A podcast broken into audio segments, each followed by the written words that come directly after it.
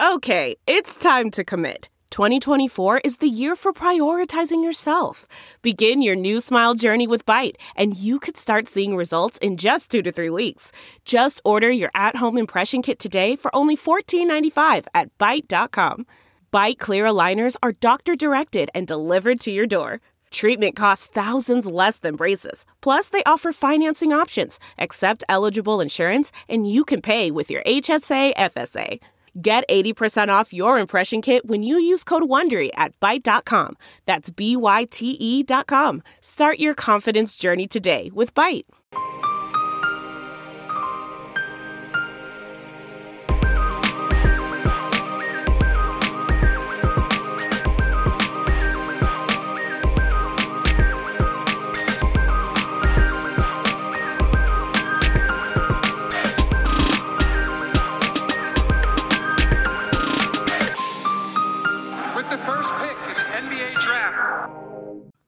Hello and welcome back to the Prep to Pro NBA Draft Podcast.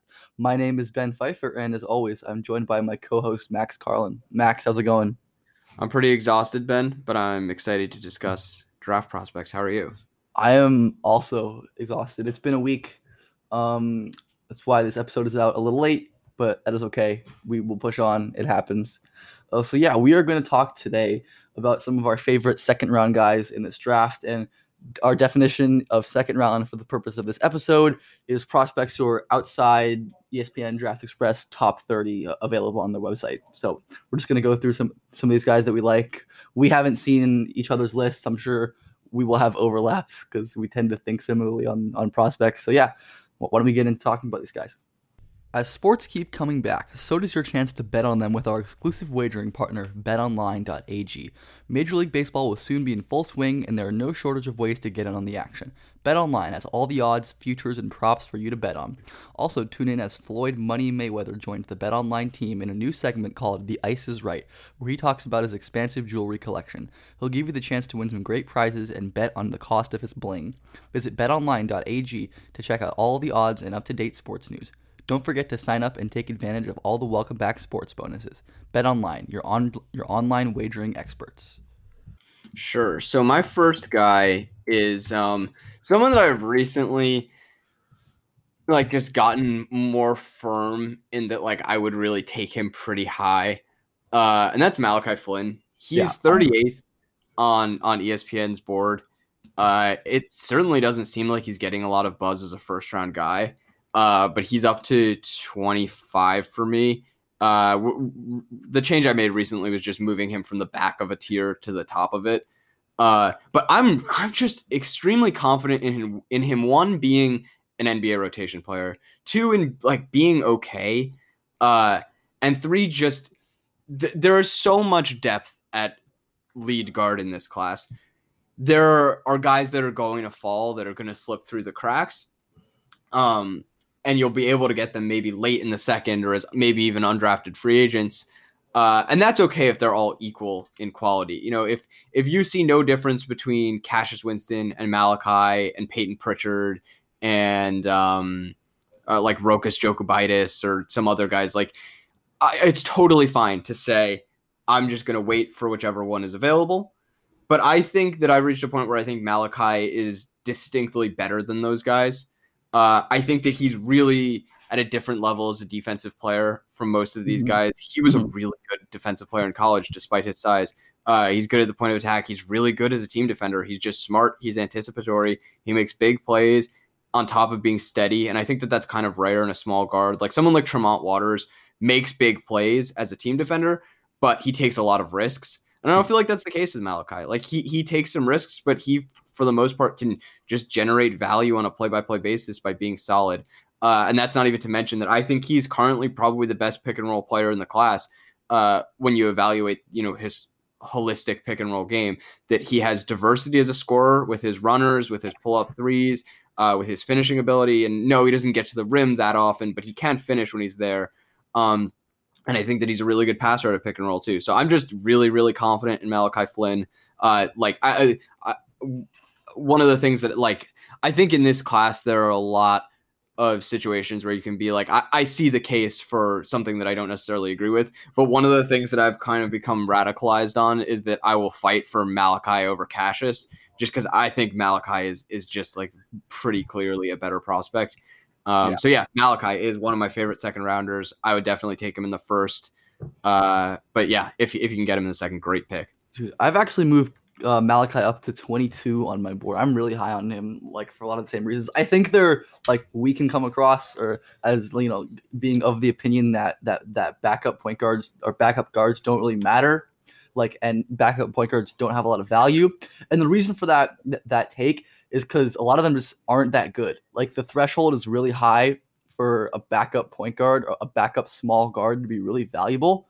Um, but the ones that do like that are good and bring valuable are, are worth drafting and worth spending on. And I think Malachi Flynn is absolutely worth worth you know spending on. Uh, f- certainly over Cassius and, and Payton Pritchard and fringier guys like like Jordan Ford. I mean, it's he's clearly the best of these guys to me as well, and I think that's really valuable because I mean he can add creation on the ball. He can play off the ball as well. I mean, like, like not the shooter Cassius is, but a damn good shooter in his own right. You know, probably a better, better overall pick and roll player with his scoring. I think, like like like you echoed. I think a way better overall Yeah. pick and roll player because the finishing difference is, Yeah. is really like really significant. Yeah, I mean he's not. I mean, even if you think Cassius is a better passer, which I don't think he was this year, um, maybe in past years, I think. Ca- I mean, I don't think Cassius was good as a good of a passer this year as he ha- as he is. Um, but yeah, I mean Cassius and uh, Malachi, excuse me, in terms of what he does below the level of the screen, once he gets into the paint, it's it's so much it's so much more impactful from a self creation standpoint than Cassius or even Payton Pritchard, who has more than Cassius, but you know Payton Pritchard can't play any defense at all and is a worse Oh, decision man. maker. Um, I don't think there's a guy in this class who just like kind of gives up halfway through possessions. And not even halfway through possessions, like halfway through, like sliding with a guy in isolation or coming off a ball screen or on a closeout. Like he just gives up and lets guy lets guys blow by him. It's really incredible. He's he's just like a really terrible defensive yeah, player. I think it's interesting for like like how technically good he is as an offensive player. He's like so bad defensively. Yeah, It's- and I mean, he, he did have a huge load this year, and, and like, his, like his creation is burdensome. Mm. Like it's it's Yeah. tough. Like he has to do a lot of work, and that's part of the problem with him. But like, I, I could definitely see if he's a guy who instead of doing that for thirty whatever minutes, if he's doing that for ten, he can bring better effort on defense. and But it's not like I mean, it's not like Malachi didn't have a creation load. Like, like that's like, true. Yeah, yeah. Maybe it wasn't as maybe it wasn't as extreme as Pritchard's, but like he he carried the best offense in the country, or you know one of the best offenses in the country, and like has been an effective carrier of offenses even going back to his Washington State days, and he's always been a better defender on a play to play basis, which you know which I I think that that that deep like the consistency of his defense with with consistently high usage is, is, is really like impressive heuristic. Like that's that's rare in small guards. And i feel like like malachi just like plays bigger than these guys too as well. Uh, you know especially cassius who just like looks and plays so small you know guarding screens and even off the ball. I think malachi can hold up a little bit even even if you know he's probably not going to be an impactful defender you know just by, by virtue of his size but he's really smart and like he he he is good, pretty good technically and he's not a terrible athlete i mean I definitely see a world where, where Malachi's adding a lot of value soon in his career. I mean, because like you said, he does not seem to be getting a lot of buzz. So one of these teams in the late first with creators like the Lakers would be wise to scoop up Malachi. Philly, Philly needs Philly, to draft yeah, they just Philly is the absolutely because he he can defend the point of attack. He can, I think, he can be a really really good off ball player. And then he is there's your pick and roll creator. Like they would be so like I, uh, there are worlds where they draft Desmond Bane, Isaiah Joe, and it makes sense. But I think that they have a bunch of picks in that top 35. I think they have like three of them. They have one first and two early seconds.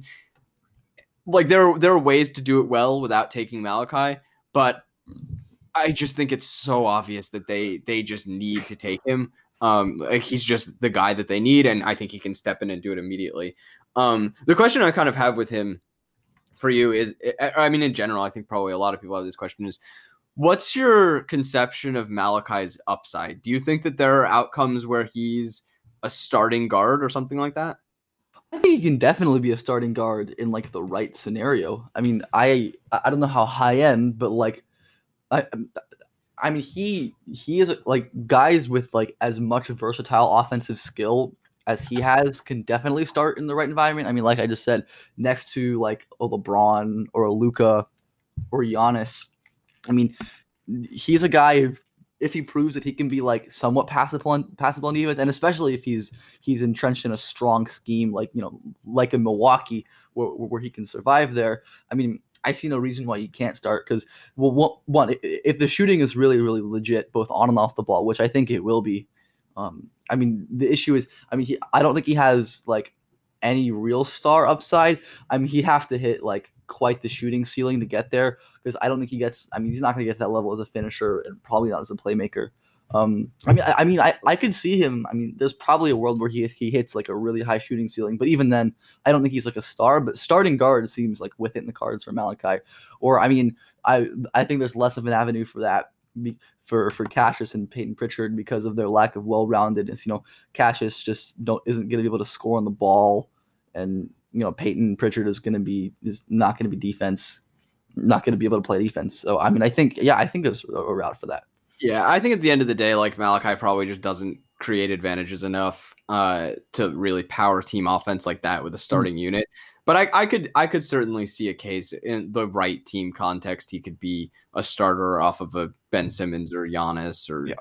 or I mean yeah even Luka because he could he could be the point of attack guy.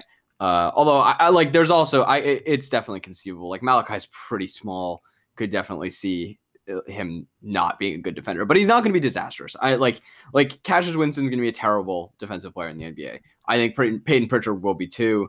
Um, I don't know who else who else is really in this range, but uh, I don't think Malachi will be catastrophic. I think like worst case scenario, he's like kind of bad, uh, and I think there's a chance that he's like fine. Yeah, uh, I mean, like like he'll certain he'll he'll certainly be better to me than like Tre Jones um, he'll be better than Dotson.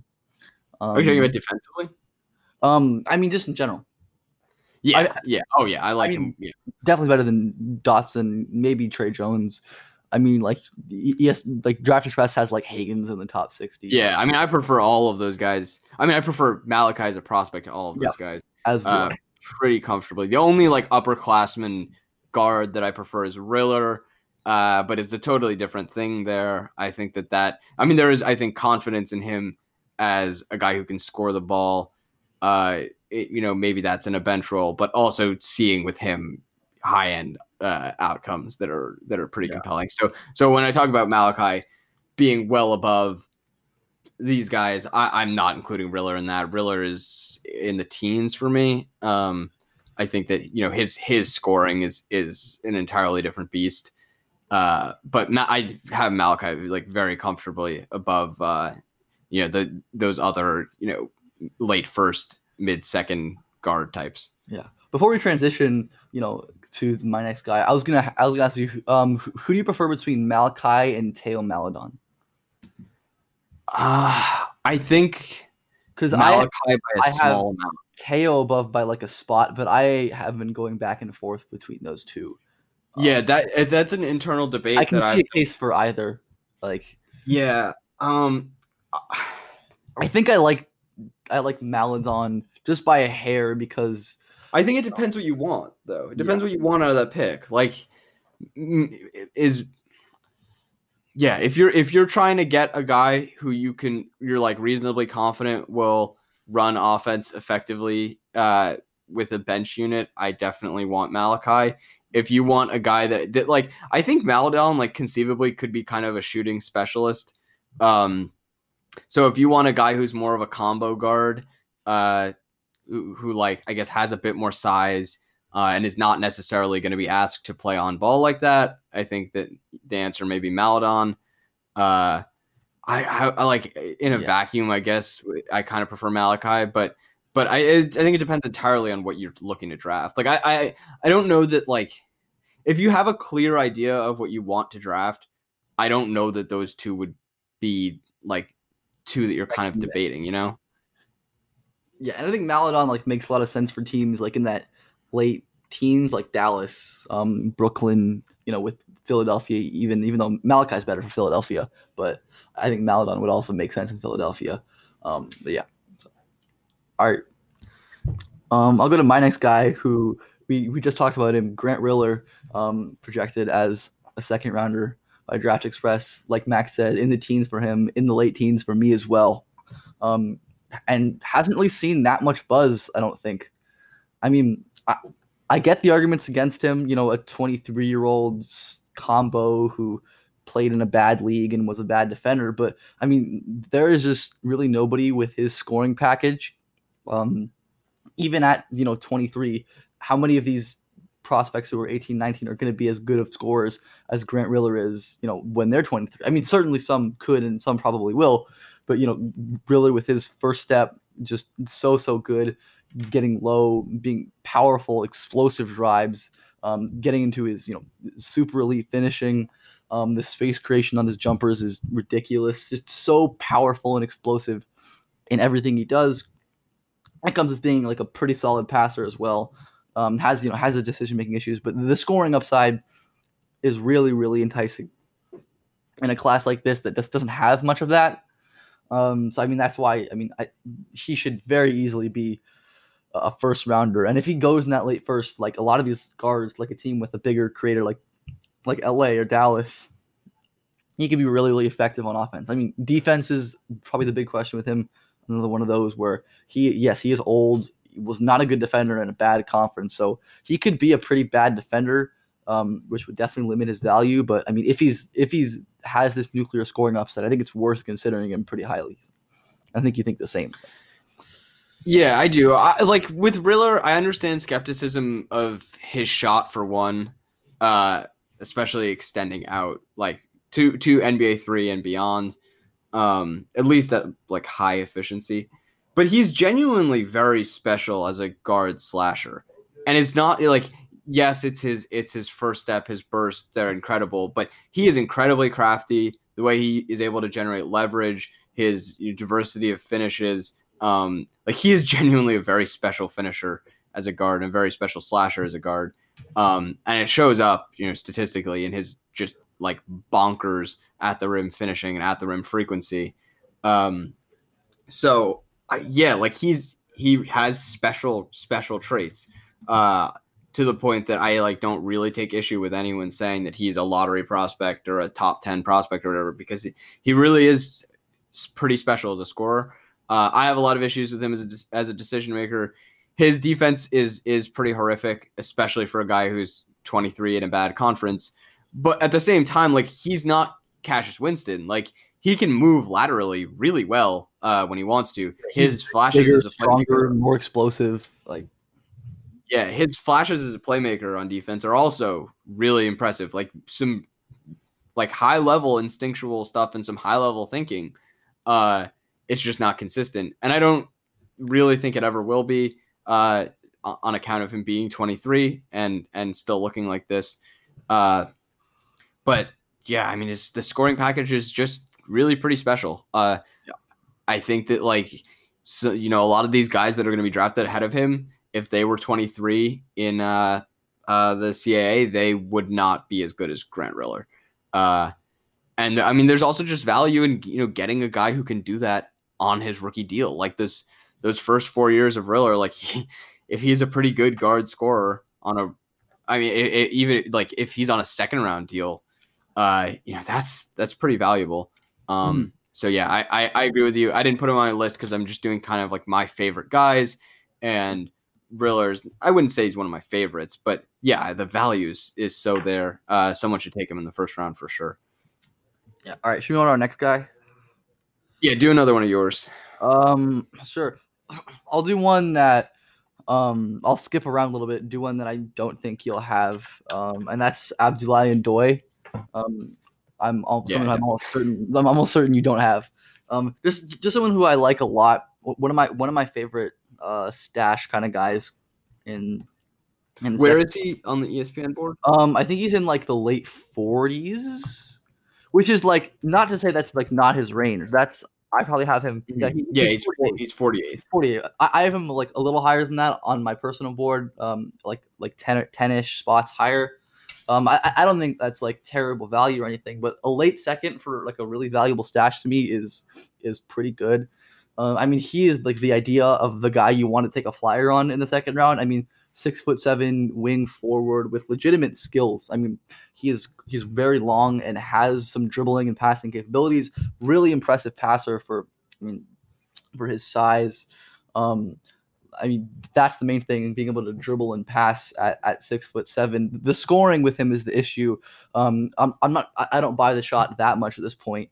Um, I mean, he's he, he's been passable on spot ups and his free throws are okay, but the versatility hasn't really been there. But like he has some like intriguing scoring traits. Like he has a good floater. Like he goes to it quite a bit, and the touch is nice. And he is also like a pretty pretty impressive foul drawer as well. I mean, he, he I think he has like a forty something free throw rate. Um, he gets to the line quite a bit.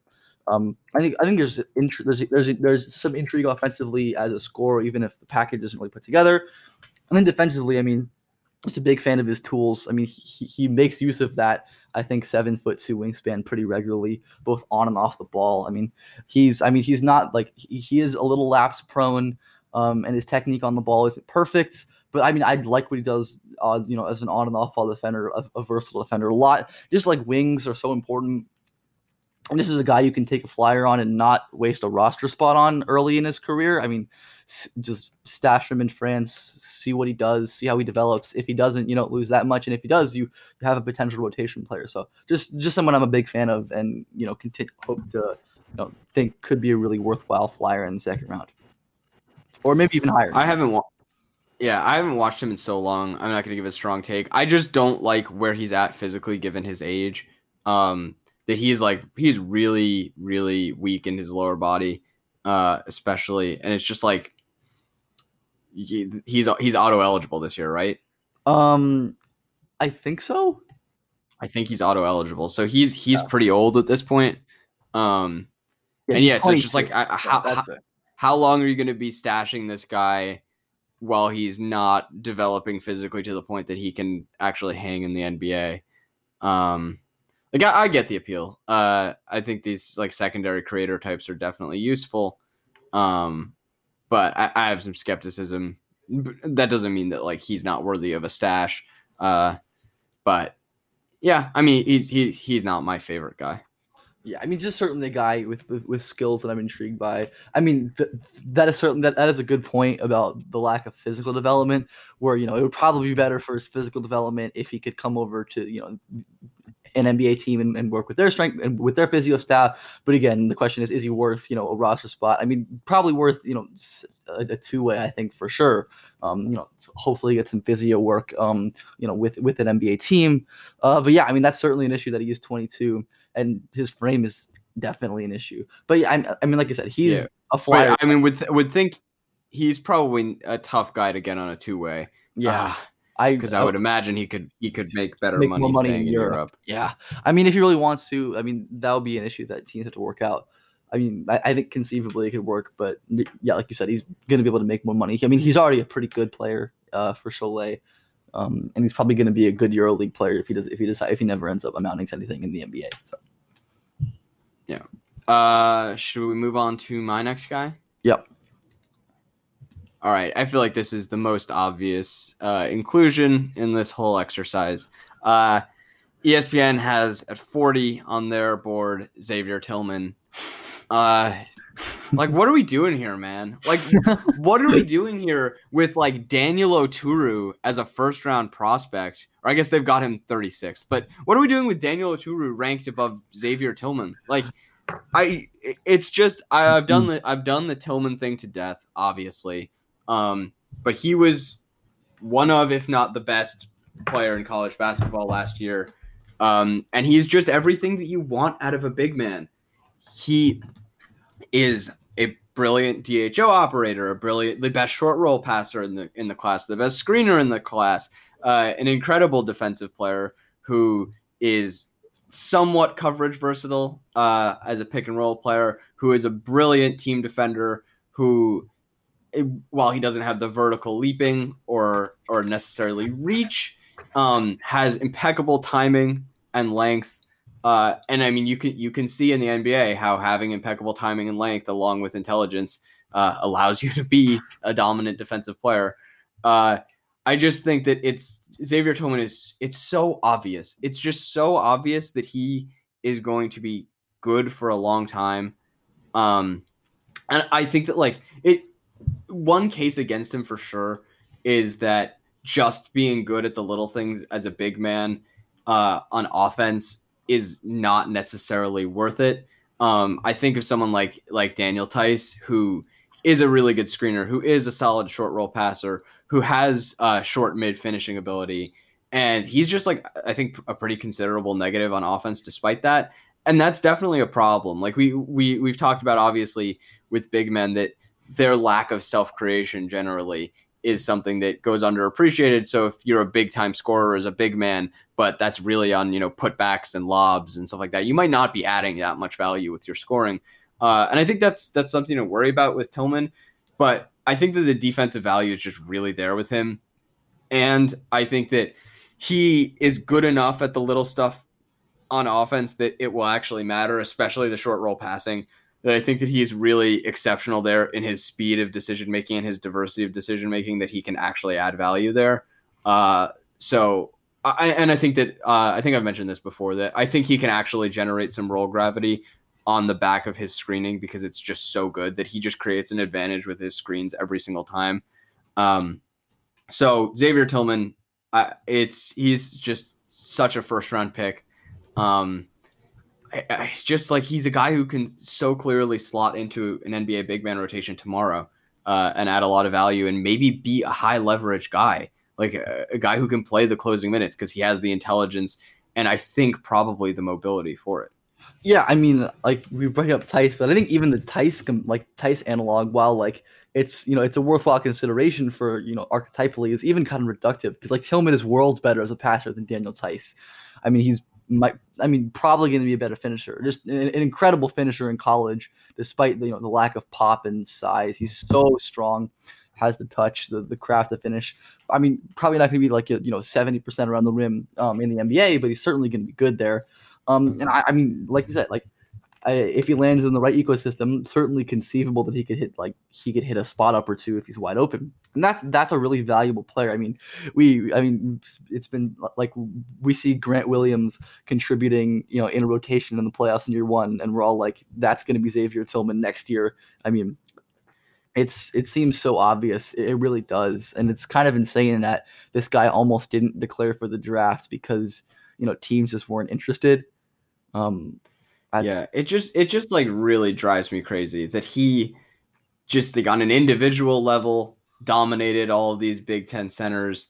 That he on on a team level just so evidently impact winning every single possession, and that he's he, he just is he's going to be in the NBA as a good player for so long. Uh, and yeah, like you said, like he almost didn't have good enough feedback to stay in the draft. Yeah, that's insane. I mean. He yeah. he's so obviously good. And I, I, just just just watching the playoffs, watching you know, watching how fast the game moves. You know, you know, like guys guys who make quick decisions and like the passing savants just have an advantage.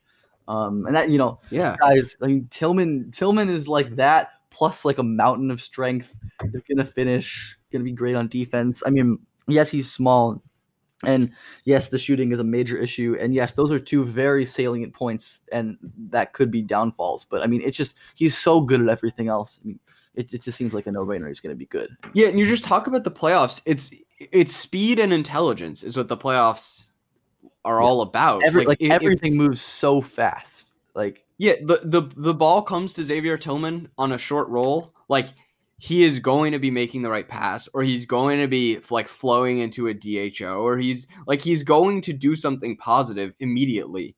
Um yeah. and it's just in the playoffs you're talking about you finally like create some sort of advantage and you have the defense compromised. You can't take the split second that it takes to process things. And yeah. Xavier Tillman doesn't have processing delay. Like yeah. he catches the ball and he's firing it to the to the weak side corner for a wide open three. Like he's he is just such an obvious guy who fits into what's valuable on a basketball court. Um, and you know, opting for guys who aren't good uh, instead of that because they have better physical measurables uh, is just it, it would be crazy. Um, and Xavier Tillman should 100% be a first round pick. Yeah, I mean, even watching a guy like you know, again to bring up Theis, who is a, is a good short roll passer, and you know has short roll passing duties for Boston and makes makes plays. Like he he has a, like a second or two of processing delay, and that that matters in a lot of times. You know, there are instances where, you know, if if Theis throws the pass immediately instead of maybe taking you know planting a foot and you know locating in, internally locating his pass before he throws it, then you get an open three instead of you know maybe a close out attack and a tougher shot. So I mean that that processing speed is so crucial, and like sure you can you know you can take a raw athlete and teach him how to like dribble and pass a little, but you can't teach that level of processing.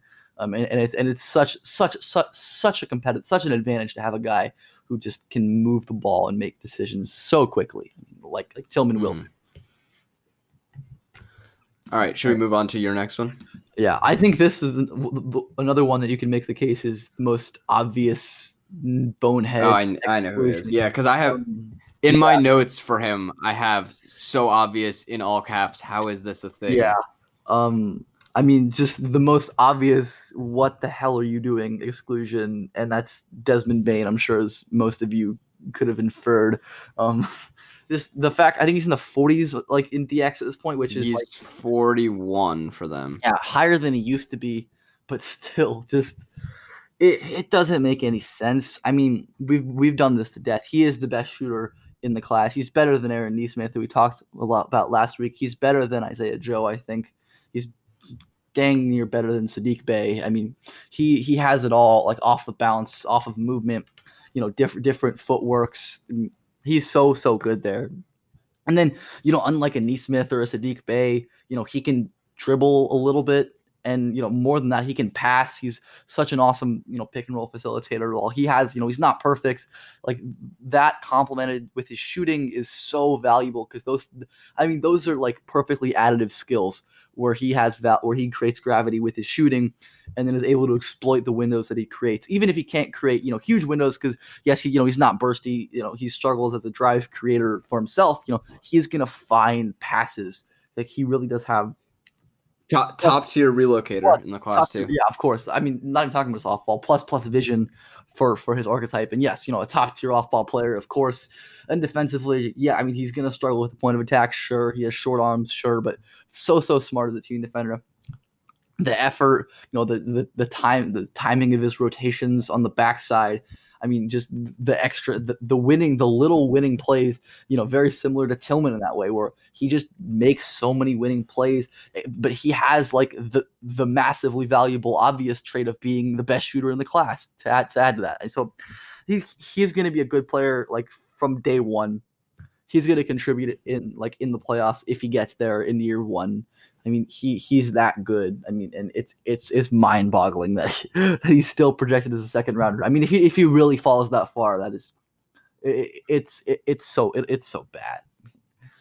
He, Yeah, Yeah, it's it would be really it would be really nuts if like Saddiq Bey and Nesmith are going in the lottery because they're kind of tall and can like- shoot. The cognitive dissonance is, is is wild between like Yeah, I just like I don't even know what the argument against Bane is supposed to be. Like mean, it's that uh, like, I, I've I've I don't, like he's I've like, heard the but I I, think think I've heard like, the the like dribble like which I mean he can't really but, But- like he doesn't need to But who cares? Yeah, exactly. Like, is is Desmond Bane going to be your backup point guard? Like, no. Um, he like he's an off guard with some ball skills, uh, and some like ver- for that role, some very plus passing. I would say. oh yeah Um, I mean, he, he like he's he's a he's a better passer than some of these like guys who are going to be drafted as I mean he's a better as, like, passer than Lee.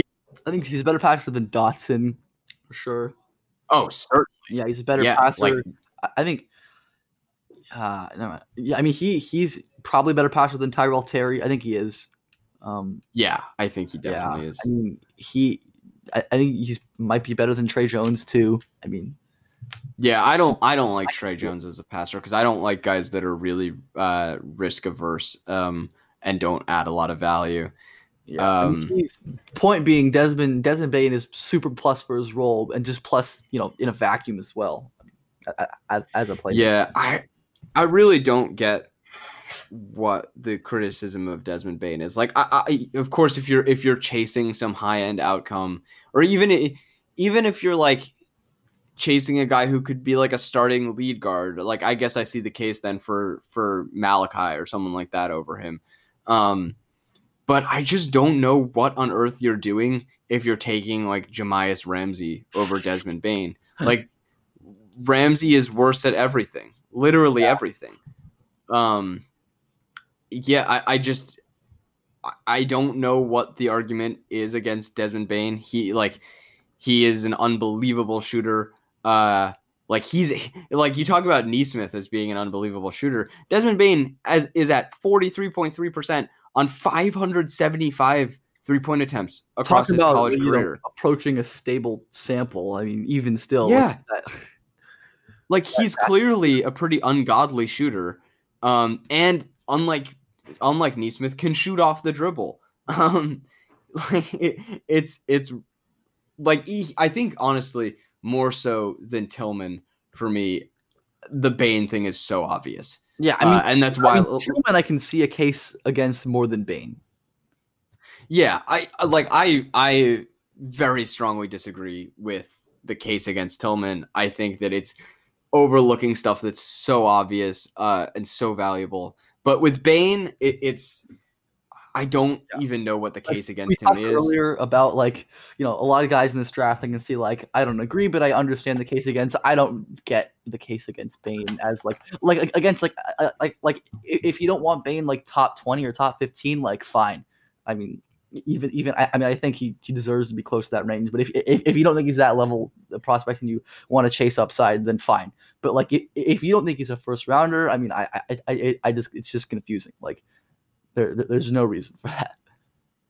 Yeah, I just yeah it's it's I don't think it's possible to look at um stats or film of him in comparison to some of these other like combo off guard small wing types and come to the conclusion that they're better than Desmond Bane. Um, you know, just he's he's really good, uh, and he should certainly be a first round pick. Um, yeah. so that was my next one. So do you want to do another one of yours? As sports keep coming back, so does your chance to bet on them with our exclusive wagering partner, betonline.ag. Major League Baseball will soon be in full swing, and there are no shortage of ways to get in on the action. BetOnline has all the odds, futures, and props for you to bet on. Also, tune in as Floyd Money Mayweather joins the BetOnline team in a new segment called The Ice is Right, where he talks about his expansive jewelry collection. He'll give you the chance to win some great prizes and bet on the cost of his bling. Visit betonline.ag to check out all the odds and up to date sports news. Don't forget to sign up and take advantage of all the welcome back sports bonuses. Bet online, your on your online wagering experts. 2020 has been the year of things happening that are completely out of your control. But there is one thing you can control, and that's shaving your bush. Our sponsors at Manscaped are here to remind you to do so. The Manscaped Lawnmower 3.0 is a premium electric trimmer that's designed to give you a confidence boost through body image. Their ceramic blade and skin safe technology are designed to reduce nicks or tugs on your fellas down low. The Lawnmower 3.0 is also waterproof and comes with an LED light so you can manscape in the shower, in the dark, or in a dark shower, whatever floats your boat. They also just released their Shears 2.0 nail kit, which is the perfect add on to their Lawnmower 3.0 trimmer. In fact, listeners of this show will get 20% off plus free shipping with the code armchair at manscaped.com. That's 20% off with free shipping at manscaped.com and use code armchair. It's time to grab 2020 by the horns by shaving that front trunk. Sure. I'll do one that I also don't. I mean, you might have this guy. Um, again, we're going to skip around a little more. Um, Ty-Shon Alexander, and this is mostly I included because DX has him at 81, which, which is ridiculous. Like, I do think Ty-Shon is a second round guy. Um, I mean, I have him like mid 30s. Um, I mean, I guess I could see the case for taking him late in the first for the right team. I, I would get it. I probably wouldn't myself, but like 81, like that's ridiculous. I mean, yeah, he's like a small combo guard, but he is so so special. You know, with his footwork on defense, hounding guys around screens. um, is incredible on the ball, and like yes, ha- makes mistakes off the ball, but I think he's pretty good there. Like I generally view his off ball defense as positive, um, because like because like ball defense isn't just rotations; it also includes things like closeouts and chasing around screens. I, I value that as part of off ball defense, and he's elite at all that, um, which is often overlooked for more flashy rotations and stuff. But even if that's probably more important and more applicable on a play by play basis, uh, where Ty-Shon thrives. And then you know offensively, he's you know not not really stand out on anything, but is a good shooter, has some passing chops. There's like fits the mold of like a a, a passable off guard with some development.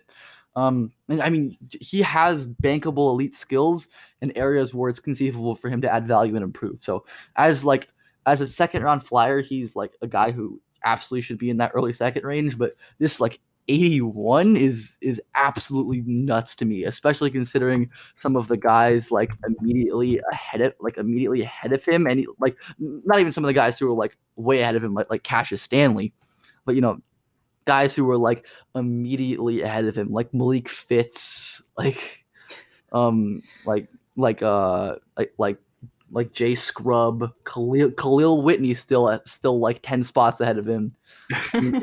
yeah, Filip Petrusev, like Karim Mane, Monet. It's it's it's horrific. I mean, he he if he really like goes undrafted, like he's just gonna be one of these like what are you guys doing kind of players because he's he's gonna find a role. I mean, yeah, I I kind of think he's gonna be drafted in the second, but the general idea that he is, I mean, that he's being grouped with guys who are like by no means NBA prospects, uh, is bad. I thought about including Ty-Shon, but like I said, I, I went with just more of my favorite guys. But I, I think he's an NBA guy. I've I've got him. I think comparably high to you. Um, yeah, I, he he. I guess he's kind of like a small off guard, but he's good. He's just good. He's just good with some pretty high level skills. Like, at some point, um, you just take the good players. Like you yeah. have to do that. Yeah, especially when like like you said, like when skills are additive like his are. Um, it, it's just like you know, it's you're not talking about um, Jalen Harris or someone like that who who really you know his, he gets his value from playing on the ball. Um, you're talking about a guy who's like a good off ball player, like in every respect on, on both ends. So um, yeah, I, it doesn't make sense for him to get the guy who will add value without usage. I mean, that's like the golden the golden ticket for role players, and like yeah. he fits that bill. I mean, yeah. I mean, Ty, yeah. I consider one of my favorite guys. You know, regardless, just so I'm, you know, just draft. Yeah, Ty-Shon. Draft Ty-Shon should be drafted in the second. I and I, I think he will be. I, I think. I think. I, I, mean, I, I don't. Yeah, I, I also I, I, think he's too good to go undrafted. Like 81 is just absurd. I mean, yeah. All right. Um, who was the next guy? Next. Yeah. So next, this one I think is another one that will not surprise anyone I've got Isaiah Joe, uh, mm-hmm. who's 46 on the ESPN board. Uh, it was a glorious day when he re-entered the draft.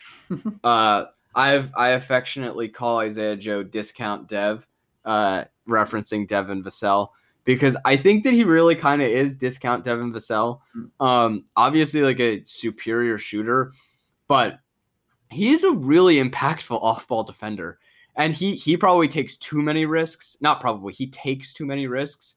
Uh, he is a guy who will like sag way off of a good shooter uh, to be trying to disrupt stuff in the paint, despite weighing 100 and I don't know 65 pounds. Uh, so like he he is too aggressive in that respect, but he's really good at it. Like he's really really smart. He's a really impactful off-ball defender, and he's a very good on-ball defender. He has really awesome uh, footwork navigating screens. Like he moves incredibly well laterally, and obviously the strength is an, an enormous issue. But uh, you're talking about a guy who like has athletic tools that are very very valuable in that he can be a versatile on and off-ball defender on top of being you know if he's not the best shooter in the class he's second or third he's a really incredible shooting prospect and has like some off the dribble game that someone like Nesmith doesn't have. That he he can shoot off the dribble, but he also like he has the pocket pass out of pick and roll down. He loves that. Um, Like he he can self create a lot of space on that step back. Um, so he's just a like a pretty well rounded player. Of course, he he can't get to the rim at all, but like he he is really like not just a guy who bombs threes. He has a lot of other abilities, and they're very very valuable abilities. Uh, so if you I like if an NBA team just doesn't think that he can add enough mass to hang, uh, or I think crucially to be a high percentage three point shooter, then I get it. I get not wanting to invest in him.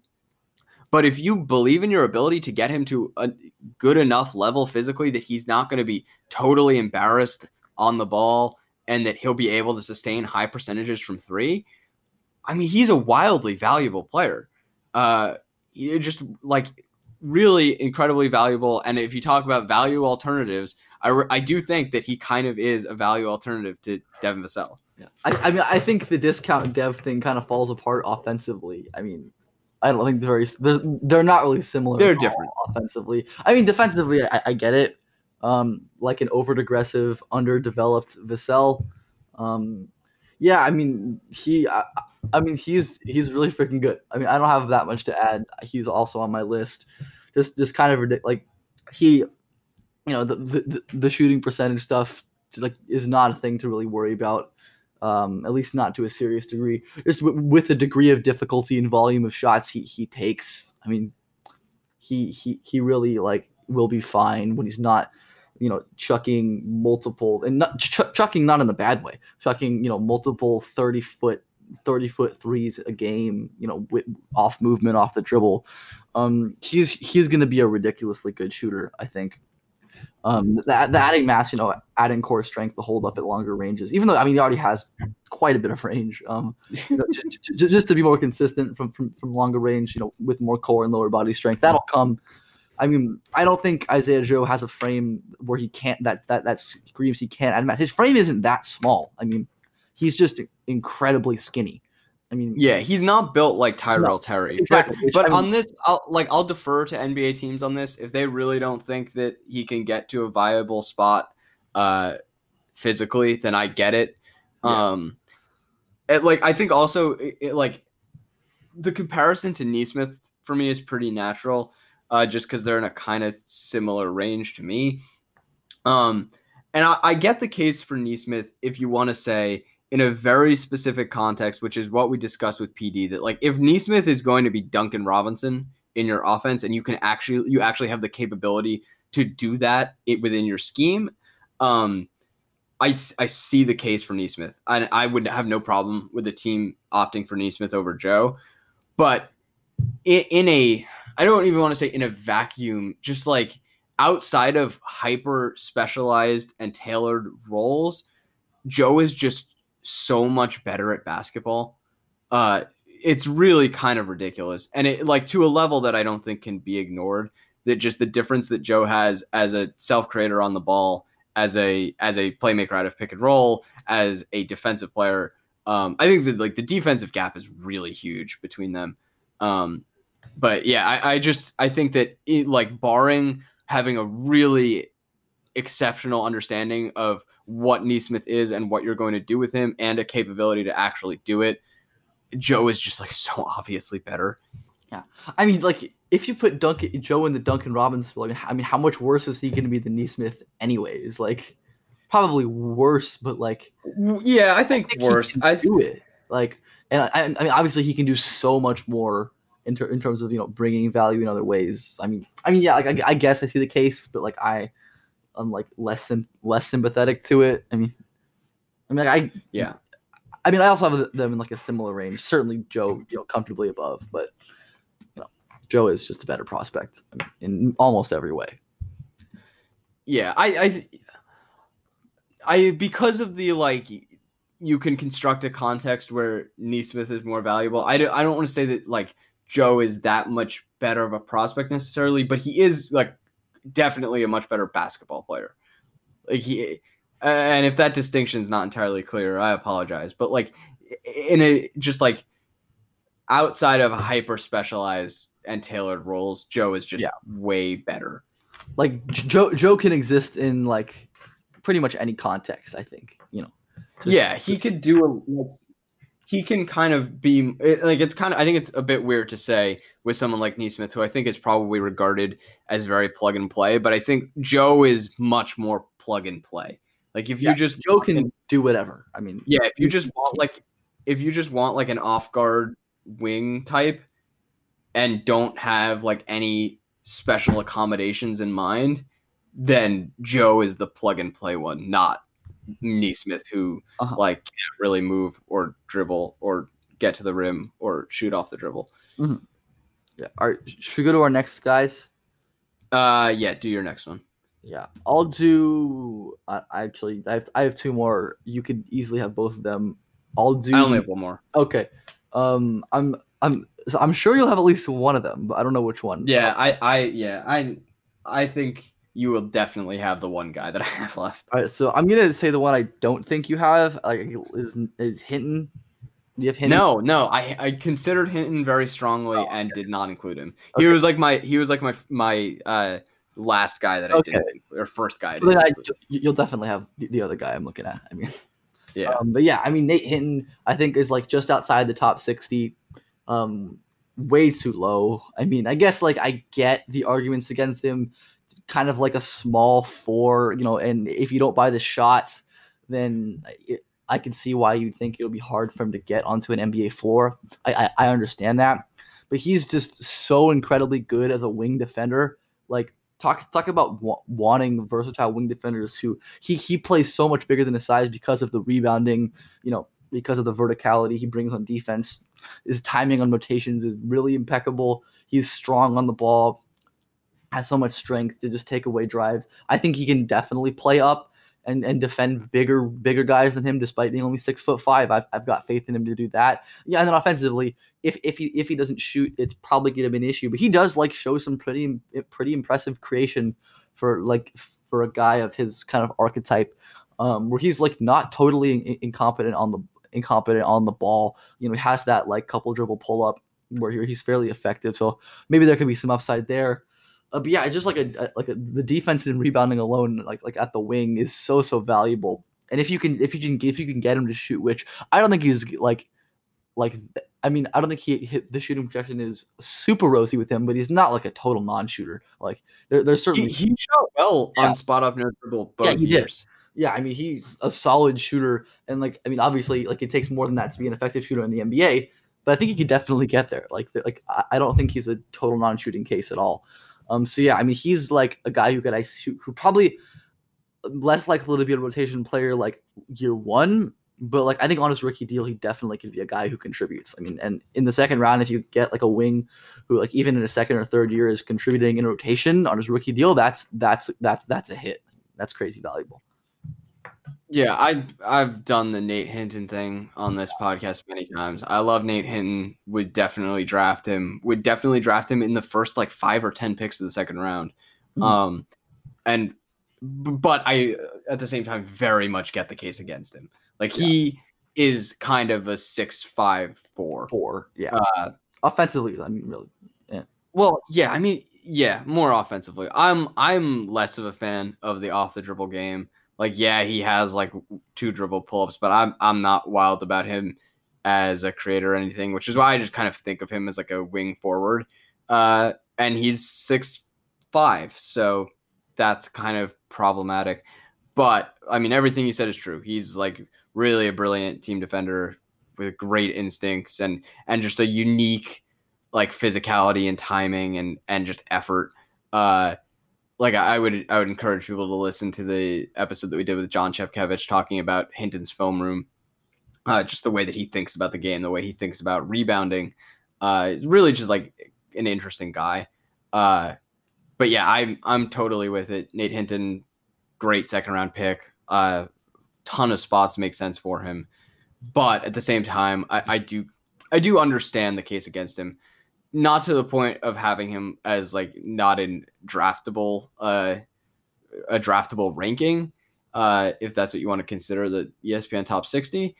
But uh yeah, I, I, I see why one would be skeptical of Nate Hinton, even though I Yeah. quite I in- yeah, I, I would disagree, but I, I again like I get the case. Like Yeah. I Yeah, unlike unlike Bane, which Unlike is All right, go to the our, our last guy who you can say. I'm, I'm sure we have the same one. Um, yeah, it's Killian Tillie. Yeah. yeah, of course. Yeah, so Killian Tillie is 53 on ESPN's board. And I totally get it. Like the injuries are significant and bad. Um and teams I think tend to be pretty risk averse with this on top of knowing better far far better than we do uh when it comes to injuries. That said, in the case of of like Killian Tillie, it would have to be to the point that you never think that he's going to play in an NBA game for him to not be worth drafting in the second round.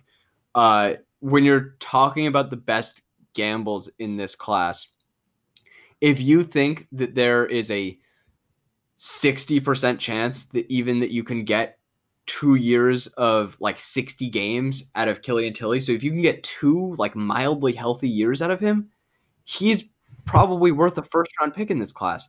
Because you know if you're if you're talking about taking um i don't know who who which guys you could realistically get in the late first uh Zeke Nnaji who is someone even that i like um i think that the odds of him being if you the odds that on his rookie contract you get two years as good as 60 games of Killian Tillie would be are probably lower than 60%.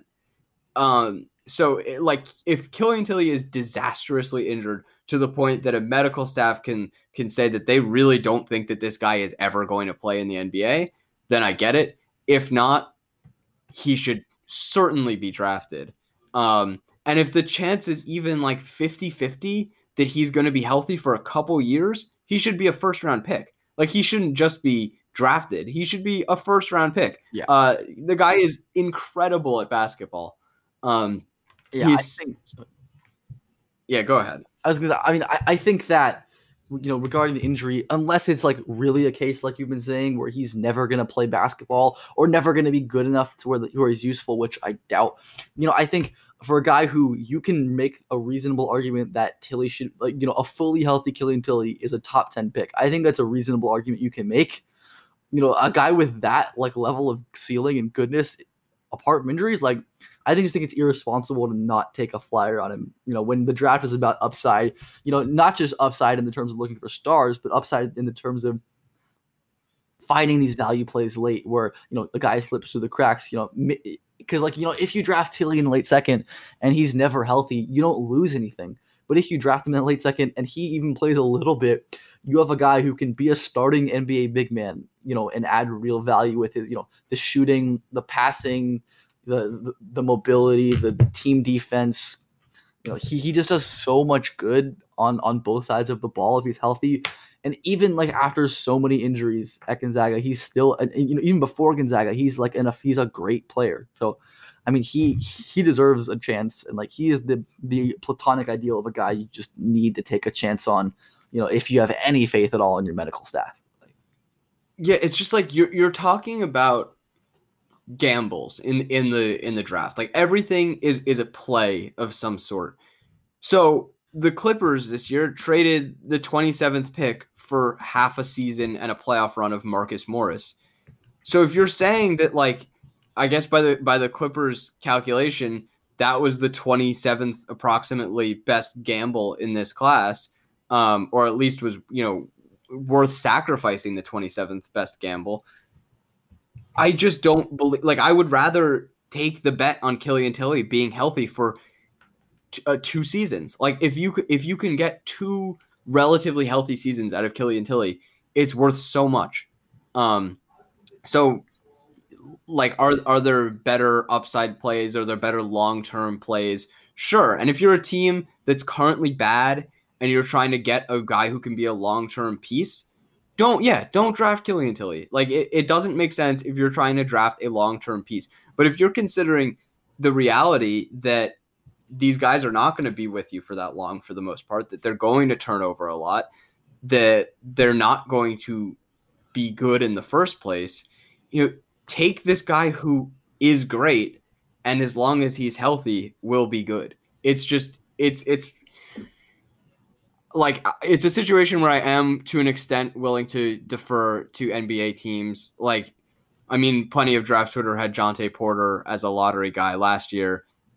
Uh, and who knows if he ever plays an NBA game? He he may well not. In which case, NBA teams certainly knew better uh, and had access to better information. And if that's the case, if Killian Tillie never plays in the NBA uh, and goes undrafted, like they'll, I think they'll be vindicated to an extent. Um, but there is some chance out there that he plays NBA basketball and is relatively healthy for some span of time. Uh, and whatever that percentage is, there aren't 60 better bets. Like there just aren't. I mean, agree there. I mean, all right, uh, yeah, I totally agree. I mean, he deserves to to he deserves a chance. Pretty much. That's yeah. Yeah, he's so good. Yeah, he's so good. He's such a good player. He's so good.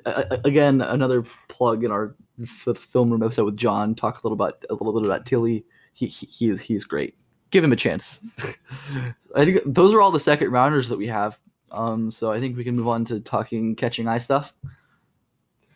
Sure, yeah. I've I have like half of one. Uh you wanna you wanna do yours first? Sure. This is like a little, but I want to talk about a trend within front offices and a couple. Um, so recently, um, NBA teams have been hiring more and more, like have been started to hire some notable grassroots high school analysts. Um, the Oklahoma City Thunder hired Corey Evans of 24 7, and uh, the Timberwolves just hired, um, his name is escaping me, uh, Josh Gershon, I Uh. think. Josh Gershon, yeah Yeah. of 24 7 and you know what this signals to me and i think it's signaling to other people but to me as well is that teams are preparing for you know a, a potential a potentially limited college season and in turn putting more value into into scouting high school basketball which i think you know that's been a real you know a, a real value you know a, a real value for for teams where pre-college sample is important. We talk about all the time. You know our whole last episode on killian hayes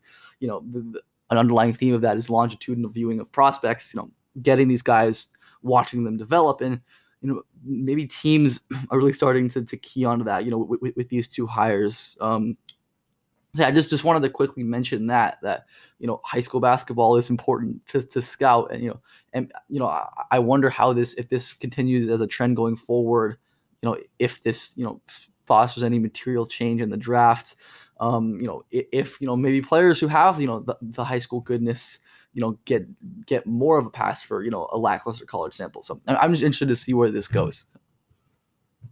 Yeah, there are a few of those guys who are interesting this year. Like, I like I'm very confident in Tyrese Maxey, but I I do not feel that confident in Cole Anthony. Like, I think he could be a lot of different things, and I wouldn't be shocked. Yeah, Uh, I'm, cur- I'm curious to see how that plays out. yeah. I think like, Uh, it's just interesting to think about that. Yeah, yeah.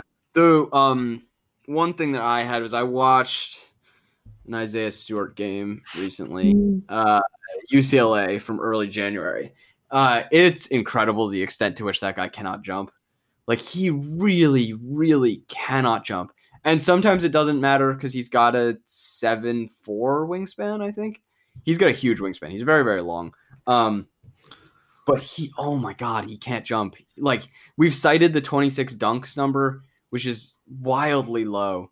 Uh, but I, I like I know that he's by all accounts a wonderful guy and he tries very hard uh, and he's very strong and he has some touch uh, and like uh, like there are moments on the interior where it's not that bad uh, but he's really immobile and he just cannot jump in the slightest Uh, I just it just wouldn't be surprised if he gets into like his first NBA practice with whatever team drafted him in the first round and they just instantly realize that this guy cannot play in the NBA because he just doesn't have the mobility or leaping ability to do it. Um, it's really bad, uh, and it, it's just like kind of startling uh, every time you Yeah. see it again. Yeah, I mean, I'm of the opinion that he's like more of a Euro big, which is I. I mean, that's not a slight. I mean, I think he could be a very. He'll be good. yeah, I mean, he can make a lot of money in the Euro League. I think he can be a very good Euro League big, and that's like not a slight at all. I mean, that's it's high level basketball. But yeah, just just not the level of not the level of anything to be an NBA player. I mean, talk about processing speed earlier in the episode. Uh, Isaiah Stewart has Oh, none of, ha- has none of that. Um, just just don't really see how he adds any value. I mean, we talk about big men being replaceable. Like, you don't see how he adds add, adds any unique sort of value over you know a, a replacement level big man. Uh, I don't. I, I mean, he, he he does try harder than I think the average replacement level big man. He again, by all accounts, like people love him. He's like just like a great dude, uh, and that matters. And maybe that gets him to stick on an NBA roster for a while while he's unable to contribute on the court. That's definitely possible, but I'm really confident in him not contributing on the court.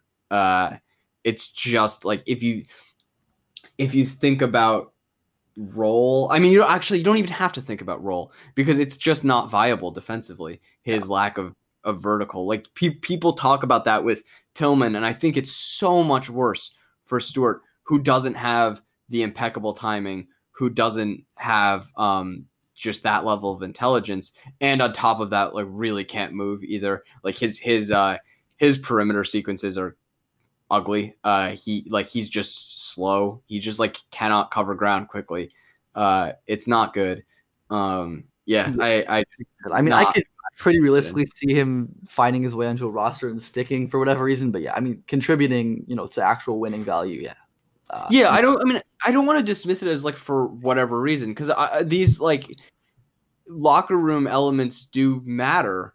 Uh, it's just if he's sticking around on an NBA roster, I'm so confident that it's not because of on court ball. impact. It's not. It's just that he's a great guy who tries really hard and people like him, uh, and that's fine.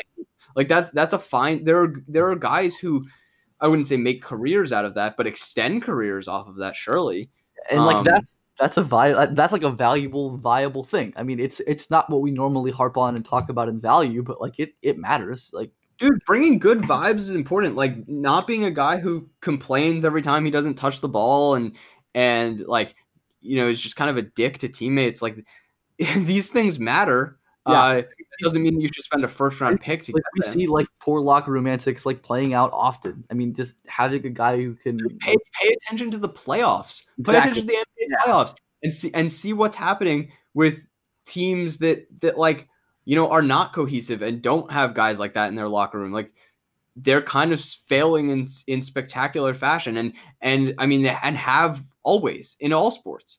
Um, teams that like ostensibly have a ton of talent that don't have the locker room for it fail. And then teams that do have you know like like of course talent is the is the prerequisite that's that's uh, necessary but like having the chemistry on top of that is important. So these guys do matter. I don't want to minimize that isaiah stewart can bring that because by all accounts he can. Uh but on the court Absolutely. just yeah. doesn't have it.